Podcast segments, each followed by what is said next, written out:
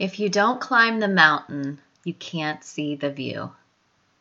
But do you ever wonder if all the failures, setbacks, long hours, frustrating moments, and pain are worth the end result? Do you ever wonder as you're hiking along, is it gonna be worth the view? Hey, it's Jenny Holbert, and this is the Wild Wellness Podcast, where WILD stands for Women Into Living Their Dreams. This is the place where you'll hear from me and sometimes a special guest on nature-inspired living, personal growth, and soulful lessons from the outdoors as we explore how to feel wild from the inside out while you're on the path to living your dreams. Because I'm here to remind you that when wild women wake, mountains will move. If you enjoyed this episode, then make sure you subscribe to the Wild Wellness Podcast on your iTunes app or at jenny holbert dot com. And if you feel inspired by what you hear, please share it with someone so that they can be moved too. I was just outside of Bozeman, Montana, and rainbows of wildflowers escorted me to a pristine alpine lake at ten thousand feet in Beehive Basin. I remember it was a Sunday afternoon, and I felt like I had found my sanctuary, with the smell of fresh pine and sage carried by the breeze, the towering peaks reflecting off the sparkling water, and the air was crisp as the sunshine just danced on my skin.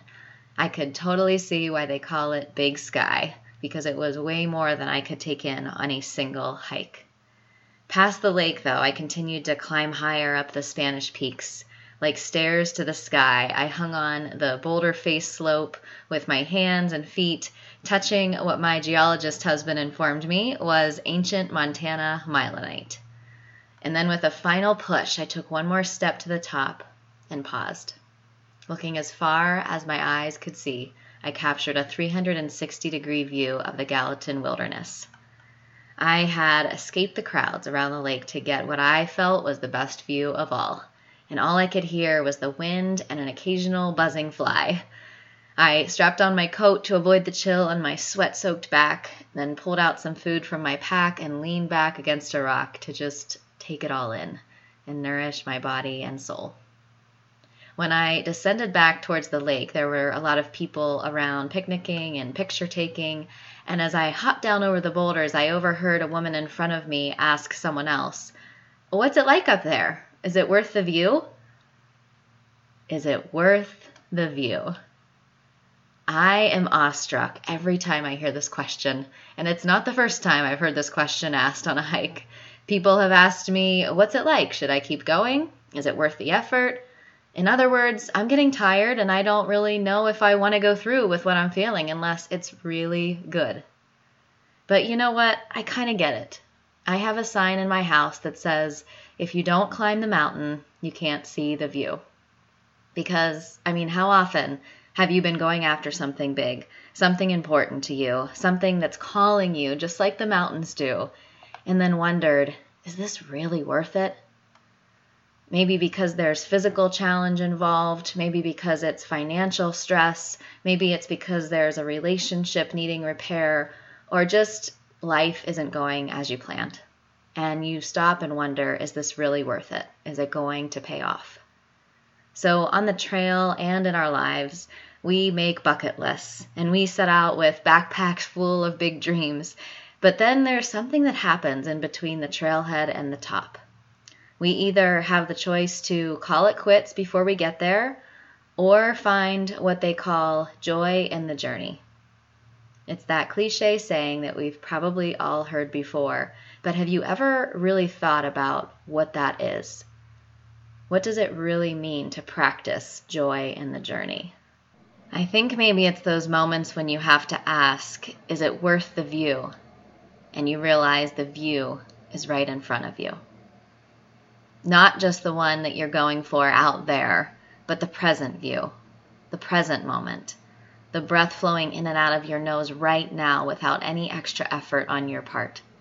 The body that is carrying you and the endurance already within you. What about that viewpoint? I think to question whether it's worth the view invites you to ask why you're going after it in the first place. And if you need perseverance to reach the top, Stop and remember the bigger view, the reason you're out there in the first place, why you first had energy in your stride. What was the purpose? What was your why? What inspired you to begin? But then also, when you feel lost in between where you started and where you're going, in those moments where you're not there yet, but you're still going after it, and you don't know when it's going to work out, but you believe if you keep putting one foot in front of the other that eventually it will work out, remember this too. The adrenaline will wear off. You will face challenges and setbacks, and you will have the choice to take one more step, stop, or even turn back. But when you stay with any challenge long enough, get this, it becomes part of the training, part of the journey, and part of the view. It's not just about where you're going, but where you're growing. It's about where you are now and how you're growing and changing because of it. The person you're becoming as you put one foot in front of the other. It's not about the view from there, but also about the view from here. So when the going gets tough, the tough don't just get going. I like to say that they keep going.